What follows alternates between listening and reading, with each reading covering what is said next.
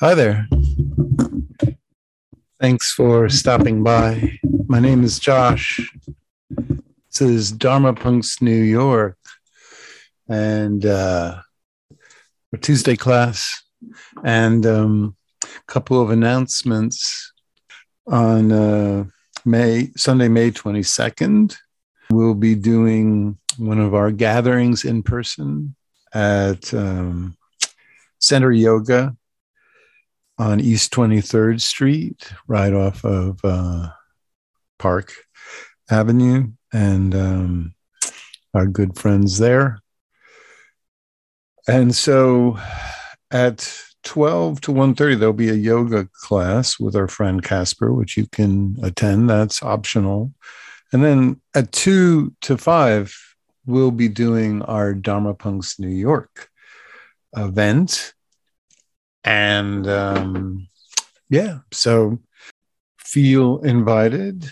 The information will be up on our website and on the Center Yoga website. On September 1st to September 5th, we're having a retreat at Garrison Institute, and that information is posted at this point. And we've already had a nice amount of registrations.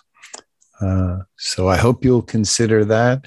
That'll be with our good friend Jessica Morey, uh, who's a terrific teacher, and Kathy Cherry, and it will be um, just uh,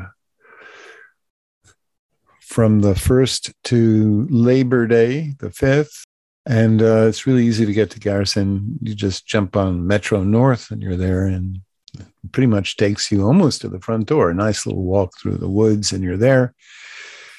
And uh, yeah, we've loved doing our last six or seven retreats at Garrison Institute. It's a beautiful center right over the Hudson. So, uh, if you'd like to support my work, everything I do, uh, the counseling and the teaching is by donation only. So, the Venmo is Dharma Punks with an X NYC, and the PayPal button is on the website, Dharma Punks with an X NYC.com. And tonight's topic is on codependency it's a topic that many people have over the years asked that I give a talk. And as I'll explain, I have a little hesitancy over the term codependency, and I'll explain why. But uh, now that it's so entered the vernacular, it's something that we may as well define in a meaningful way and in this talk, we'll be exploring the differences between a healthy relationship and relationships that have tendencies that stifle growth, cause needless suffering and emotional dysregulation, and so forth. So, jumping in, our core psychobiological drive is to establish secure connection, a sense of that there's a adult reliably available to provide us safety and a sense of protection. This is from birth. We have this core psychological, psychobiological drive. And it's for what we would call object constancy.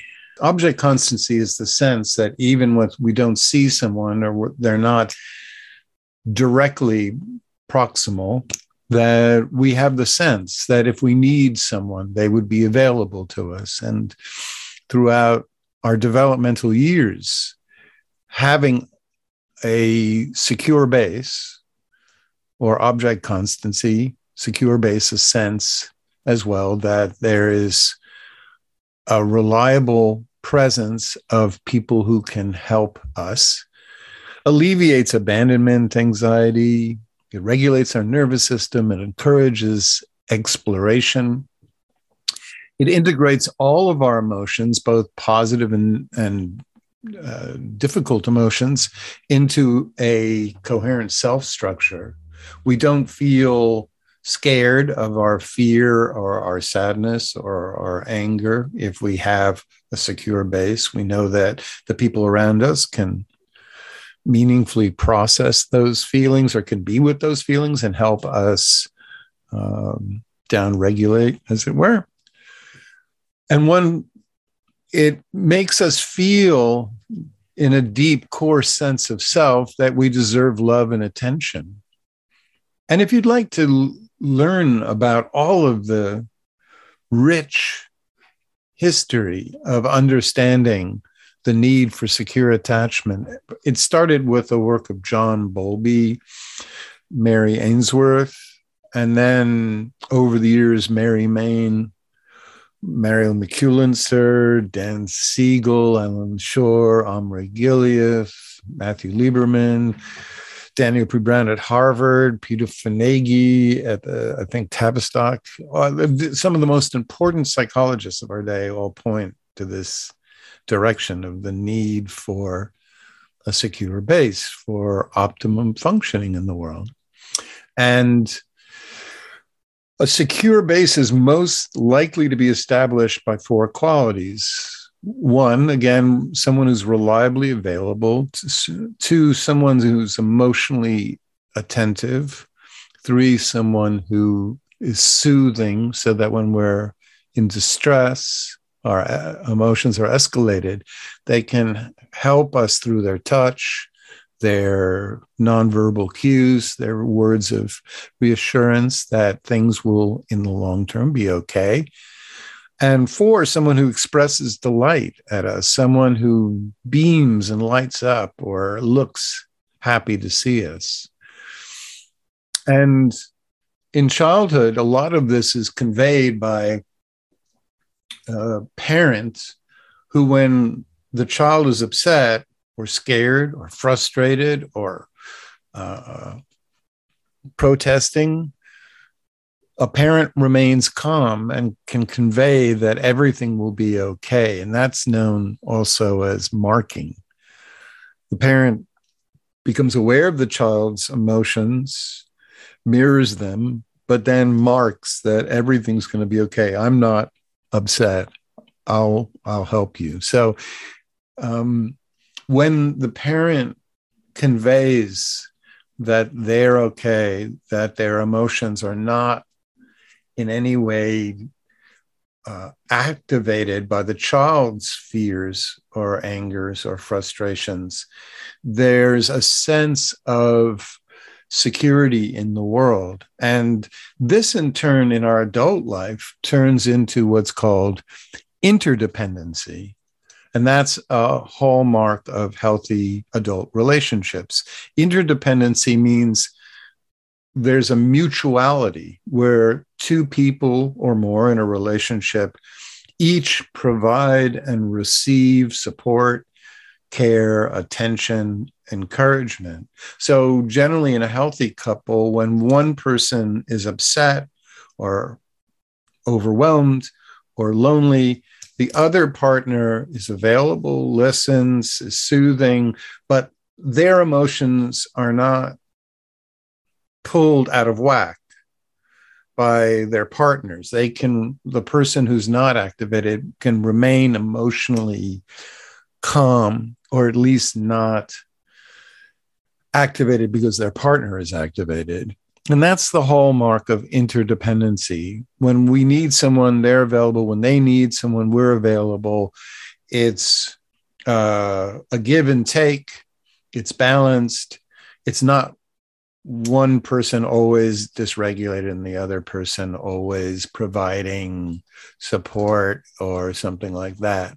Um, so these skills to be in a healthy relationship are learned implicitly by observing our parents and the adults around us in childhood, as well as the relationships we have with our caregivers.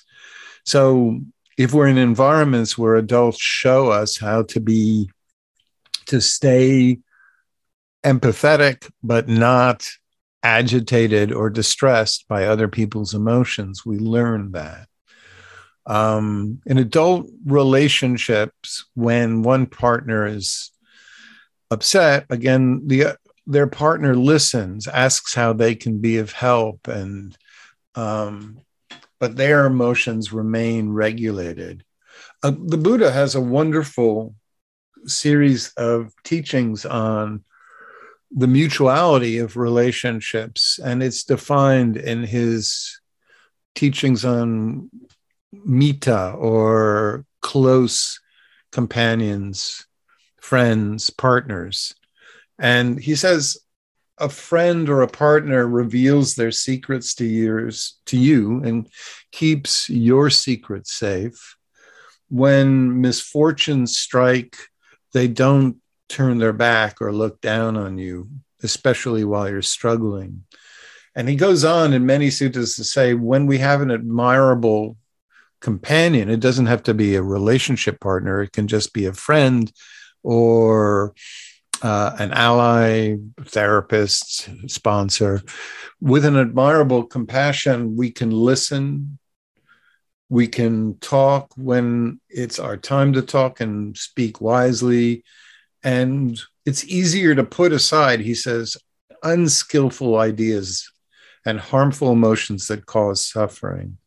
So he's acknowledging again what we now know today the benefits of a secure base with um, at least another, you know, generally we need uh, to function really well a small group of emotion co regulators, people we can turn to for support, and then we can support them in turn. Now, if some of the hallmarks of security aren't met in childhood, if a child's sequentially or as a pattern neglected, in turn in time they'll become overly self-reliant and they'll exhibit avoidant behaviors. They'll be exploratory in that they'll be interested in travel and learning new skills and uh, getting into new situations, but they won't process their emotions very well. They'll tend to compartmentalize and they tend to have dismissive uh, patterns of attachment. They don't really look for real intimacy. Abused, abused children will over rely on dissociation, checking out uh, from the, their experience to survive. And by adult life, they'll be prone to extreme uh, emotions that uh, that are uh, that vary wildly. Their nervous systems will not be settled. They'll be prone to self harm, uh, very often substance dependency, and in many cases, cluster B personality disorders, and so on and so forth. So, uh, but we're not talking about that those topics tonight. We're actually talking about uh, the long term outcome, very often of what one would call an enmeshed childhood. Enmeshment is when the parents are emotionally dysregulated by each other's uh, states of being or by their children's states of being. In other words, the parent becomes distressed when the child is distressed. If the child or their the husband is anxious, the wife becomes anxious. If the wife is anxious, then the husband becomes anxious. And there's a very or if the wife becomes upset and angry, then the husband does, or the husband becomes upset, and then so does the wife. And if the child becomes angry, then everybody in the family becomes angry. And there's also a blurred sense of very often identities. Parents' sense of success or failure is based overly on their children's achievements. And sometimes the parent will rely on the child for emotional support and will share adult issues, including in the worst case, parents will talk, will triangulate the child, which means, in other words, rather than talking directly to their partner, will talk to their child about their partner, enlisting the child as a kind of um, uh, go between and also trying to turn their child against their other parent. Of course, all of this is extremely destabilizing. It blurs boundaries. It it fuses identities. Uh, very often in enmeshed families, there'll be an attempt to manipulate or direct the child's thoughts. Um, and the child sometimes will even feel like they're the best friend of their parent, uh, given special privileges that no child should have.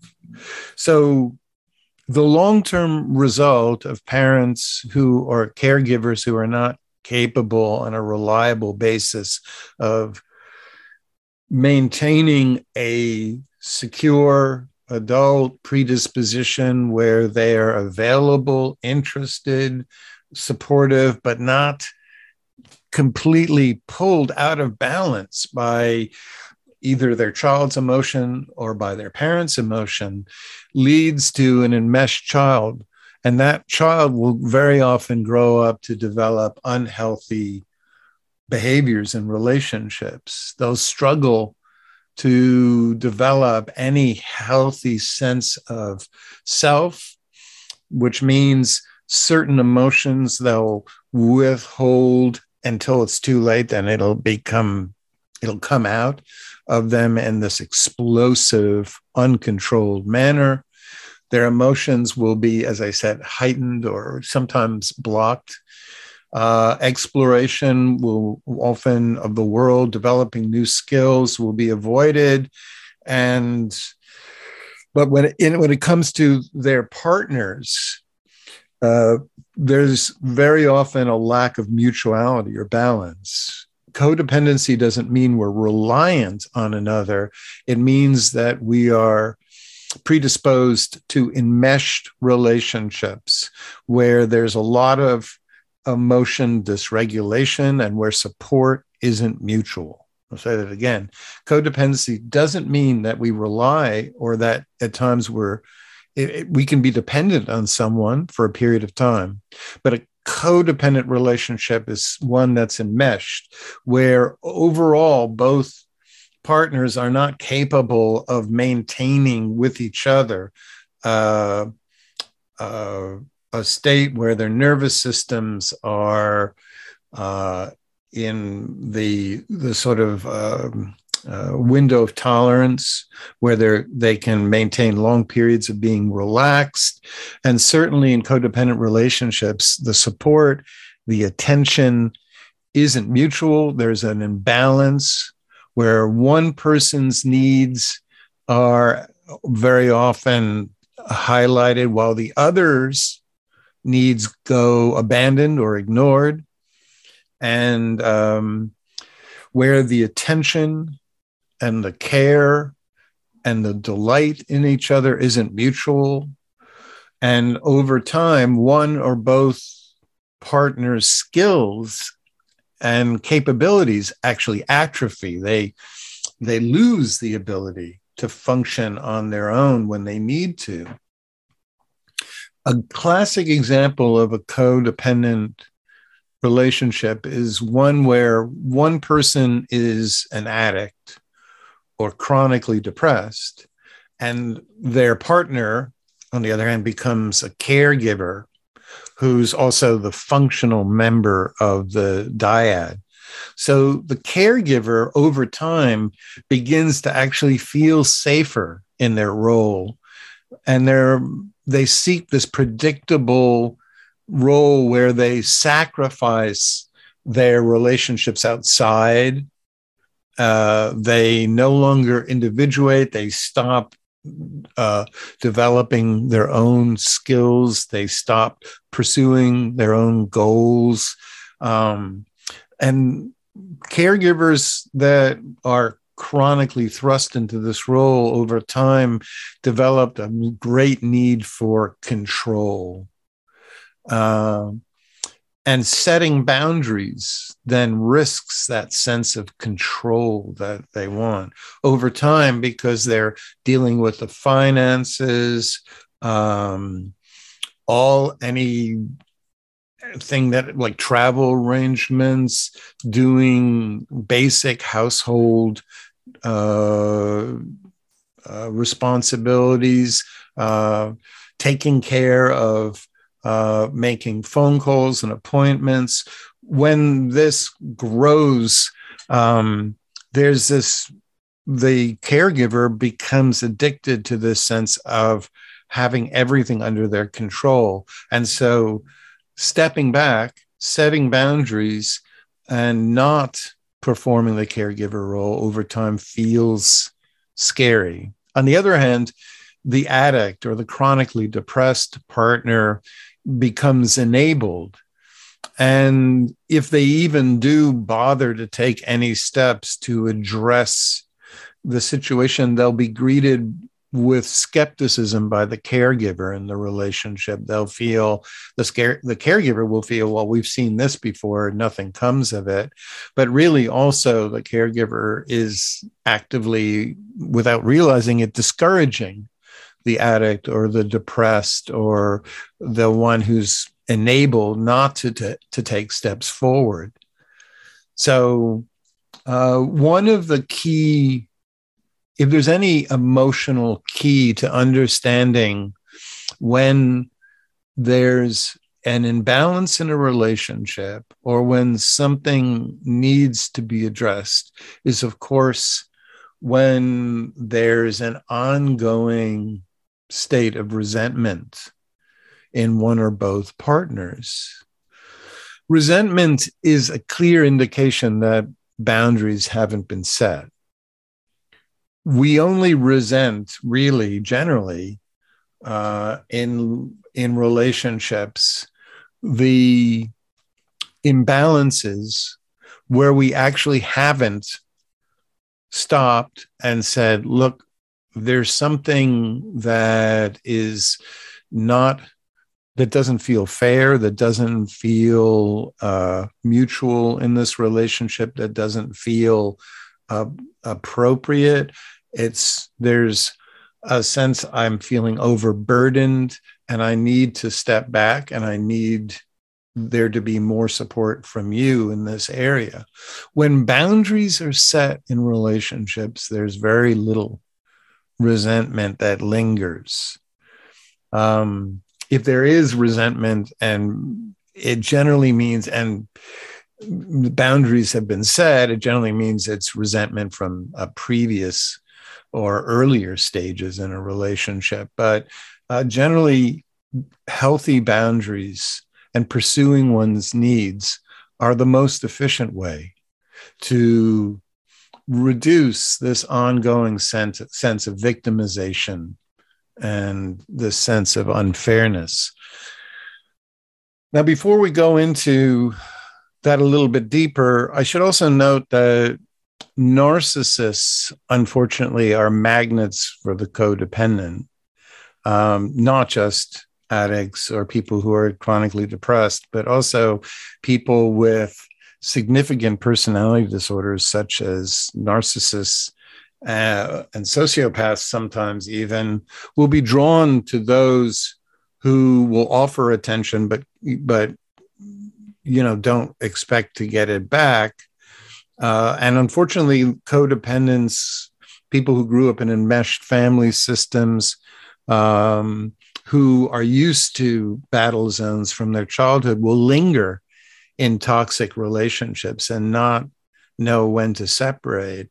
Um, and so the active uh, codependent will, in a sense, become manipulative, controlling, but the passive one will just simply turn into a victim or martyr and will always be overly giving, fixing, trying to make it work, despite the fact that they're in a relationship with someone who's simply using them just for attention, but has very little empathy.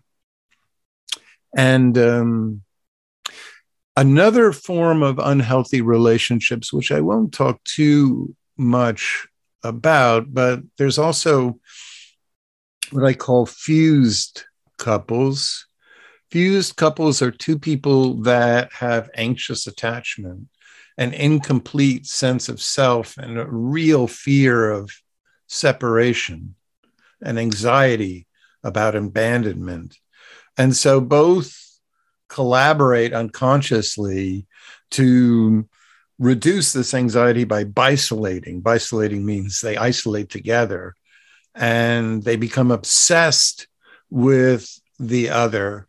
And any movement apart or developing skills outside of the relationship becomes threatening. Now, these relationships are less uneven, but still, the fact that there's a sense of mutuality, it limits growth and there's no boundaries and there's no sense of a complete self where one person feels that they know what they really need and want in life.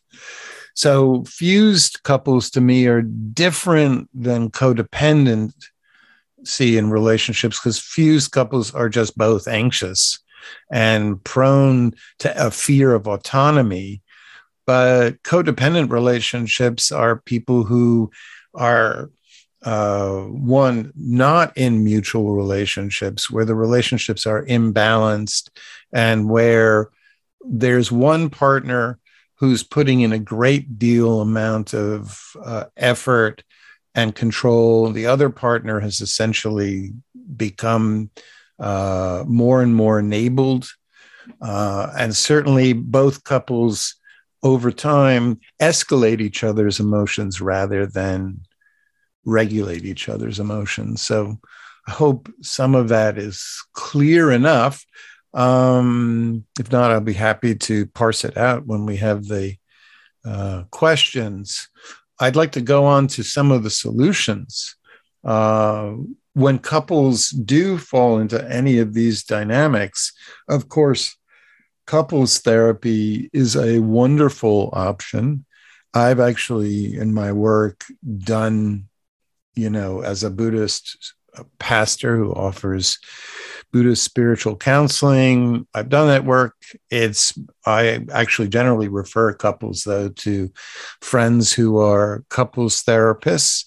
Um, but uh, it shouldn't couples therapy shouldn't be thought of as like the way that people separate actually couples therapy can be such a valuable tool in helping two people develop mutual loving intimate relationships it just creates a safe space where people learn to respond to each other's bids for attention learn how to listen and have time to speak and talk about their needs without the fear of their partner becoming dysregulated. Um, it's a great environment. Now, if you're in a relationship that where your partner will not go into therapy, at the very least, I would personally recommend for the especially the uh, chronic caregiver to go into Al Anon, which is a wonderful 12 step support fellowship, um, or ACA is another group. There's also CODA, which is uh, yet another support group. So Al Anon, ACA, or CODA are wonderful uh, resources. And very often, it, taking a break to disconnect from a relationship can help break the unskillful patterns. It can bring attention back to ourselves, and so that we uh, learn to reconnect with our um, truest values. So, in summary, the three most important steps forward, in addition to getting support from either couples therapy or one of the support fellowships, is one, setting boundaries so that a sense of mutuality and uh, where one person is not dragged into uh, taking care of tasks or is being pulled away from uh, that which is important to them, to developing peer connections outside of the relationship so that we can talk about our experience and get a sense of input from others and also not rely on just our partner for support. Uh, and three, reconnect with those real core needs that might have languished during a relationship. So, as I noted, when it boundaries need to be set when there's a lingering degree of anger or resentments. So, in our meditation, we're going to be, uh, after we develop some regulation and calmness and a secure base internally, we'll then become aware of lingering feelings of resentment. And this doesn't have to be with relationship partners, it could be with friends or it could be with coworkers or with family members. And we're going to become aware of lingering resentments and we're going to practice then in our mind becoming clear what boundaries uh, need to be set. And then, two, as a second practice, we're going to do a visualization where we're going to uncover some of those core needs and unmet or unrealized goals that might have languished over uh, the past. So, hopefully, this meditation will be of benefit. So, I thank you for listening to tonight's talk. I hope something in there was interesting and find a really comfortable seated position where you can just settle in for 20 minutes, 25 minutes or so. I'm going to have a sip of some coconut water. And I'm going to close my eyes and just going to rotate my shoulders a bit and then pull them back and then drop them away from my ears and softening my belly.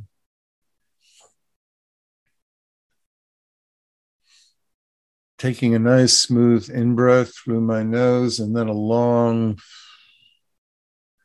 exhalation, activating the parasympathetic nervous system.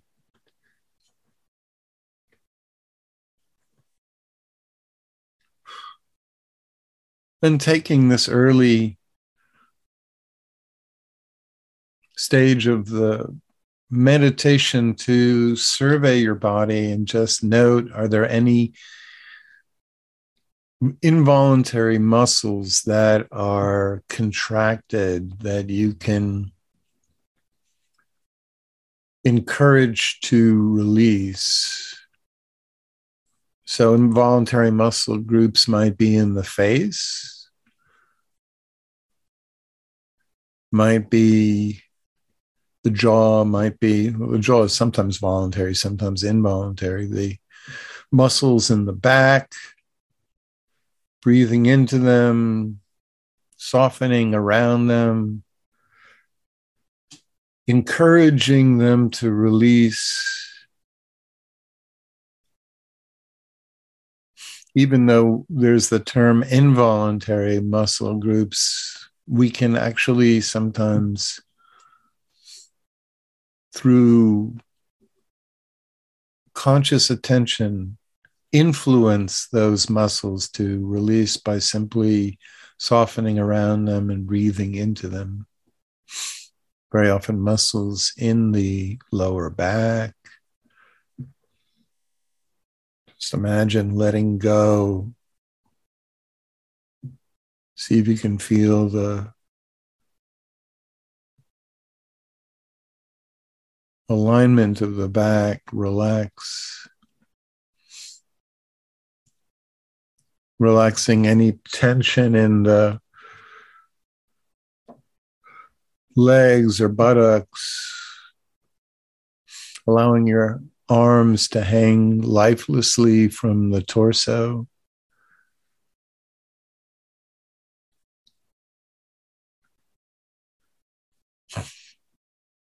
A wonderful way to develop calm is to imagine if while you're breathing in, your in breath brings attention and warmth to the eyes in the eye sockets.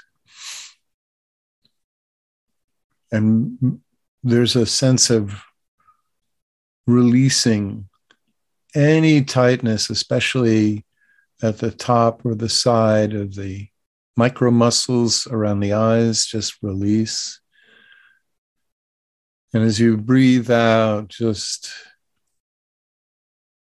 relax those muscles even further. So eventually the eyes feel like two balls floating in warm water, no longer twitching or looking for anything. When the eyes settle, the mind settles very often as well. So just breathing in warmth, soothing, breathing out, relaxing any movement in the eyes till it feels like all of the momentum of life has been released and everything in this area begins to come to a standstill.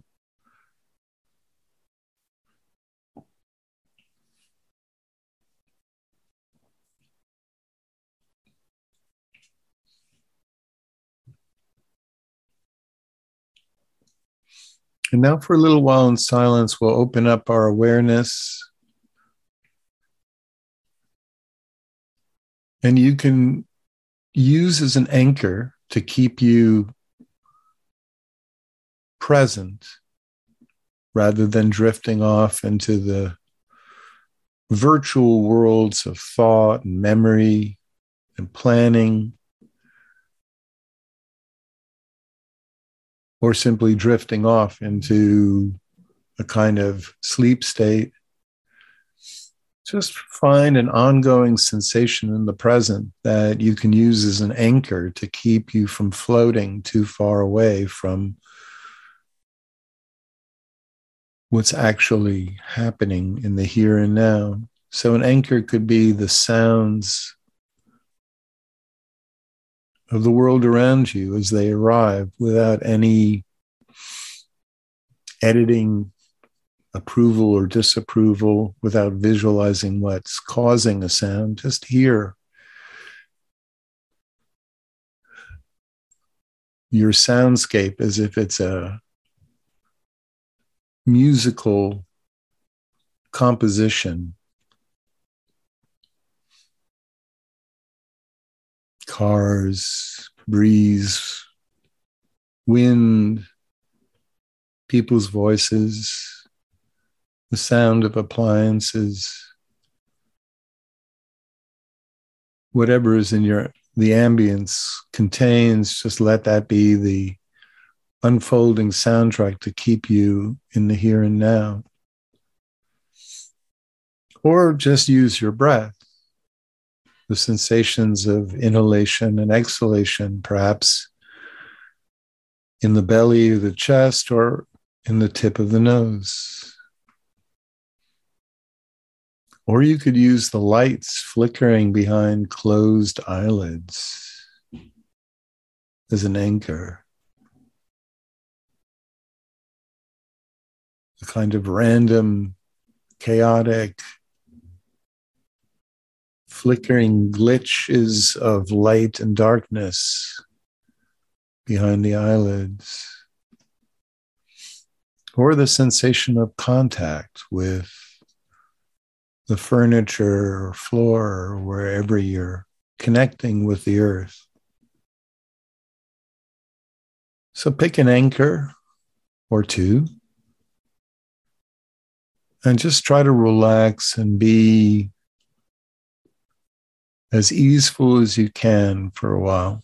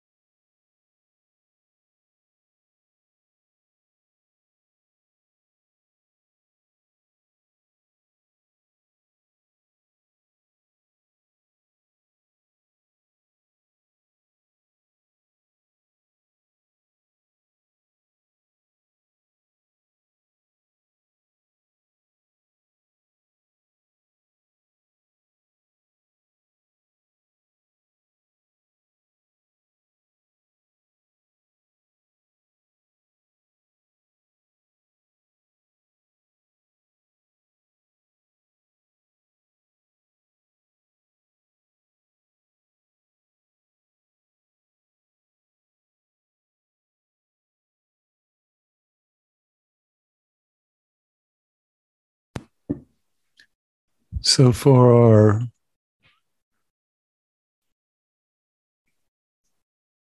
relational practices in our meditation,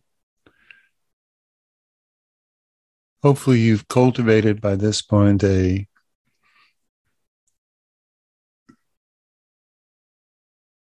relaxed and calm disposition. At this point, open your awareness and allow any lingering resentment or feeling of unfairness stemming from any relationship in your life. Again, it doesn't have to be a romantic one, it could be a friendship, a business partner, a family member, a go- close friend. And a resentment is something that we replay and it it's obviously a sense of unfairness associated with some imbalance very often there's a story that comes with it of all the things that we've done versus what happens when we seek attention. So much of relationships are about having a balance of attention between two people. So, if there's any relationship in your life where there's this lingering sense that there's an imbalance, that one person is demanding more attention, but not offering it in return. Just note that. Allow the feeling to be there, whether it's in the pit of the stomach or the chest or the jaw or wherever you feel it. Just allow it to arise,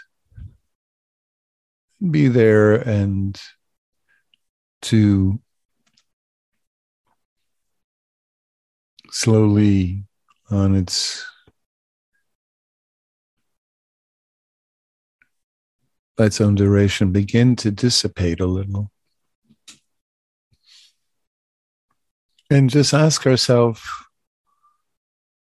what do I need to do so that I wouldn't feel this way?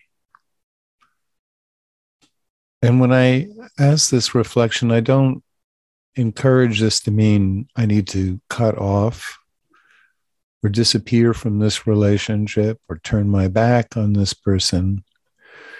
Boundaries are about neither extreme, continuing the way things are and feeling unseen versus simply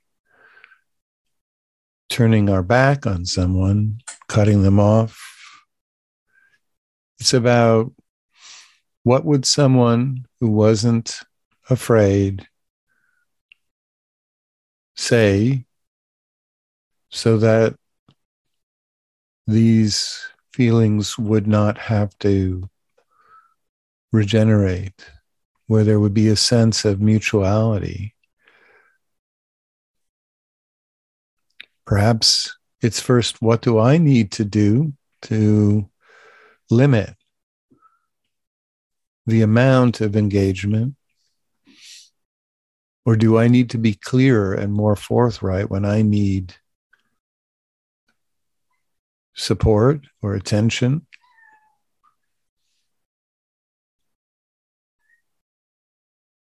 And then how could I calmly express this.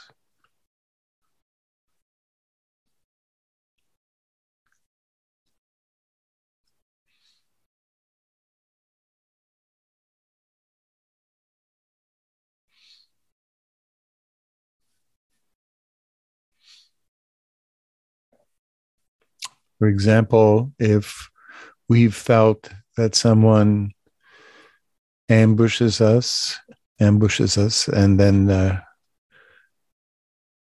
starts on long, rambling discourses about frustrating issues in their life, but when it's our turn to speak or when we need their attention, they might not be available. They might show disinterest or interrupt. Then, first, how can I set boundaries? How much time? Can I pick and choose when I make myself available and be very clear how much time I can offer? Can I state this feeling of imbalance?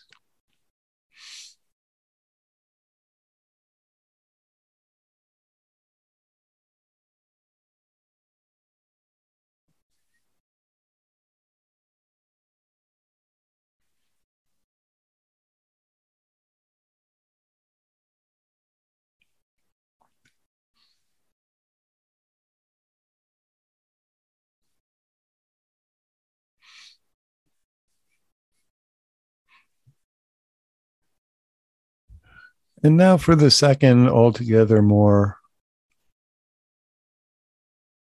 enjoyable of the these two practices, I'd like you to, having made a note of anything we might have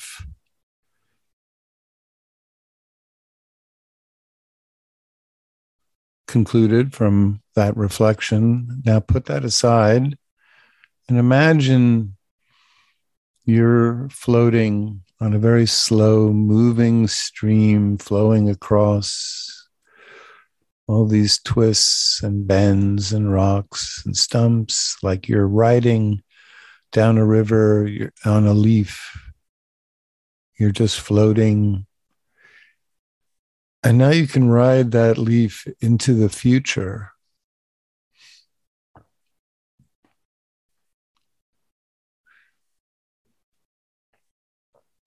And suddenly you're now in a place where you can see yourself maybe 10 years from now or five years from now or sometime in the future where you're more there's a more confident version of yourself where any limiting self beliefs or feelings of insecurity have left, where you're not worried about what other people will think if you pursue your needs, you explore and grow without any reservation. And just allow your imagination to show you what this freer, more confident self would be doing.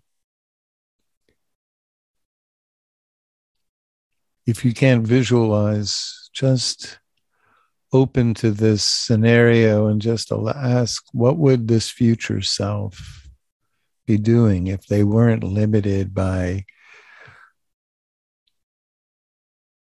obligations responsibilities, fears, and especially things that other people in their relationships might say or think.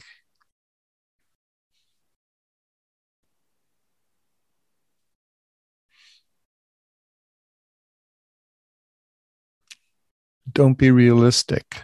Allow yourself in this future state to enact anything that the version of you without fear, a good person without fear would do. And then just make a note of what unmet needs are being actualized in this practice.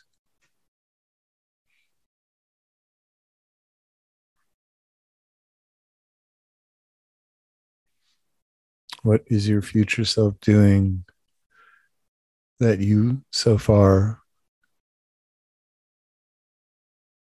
haven't embraced?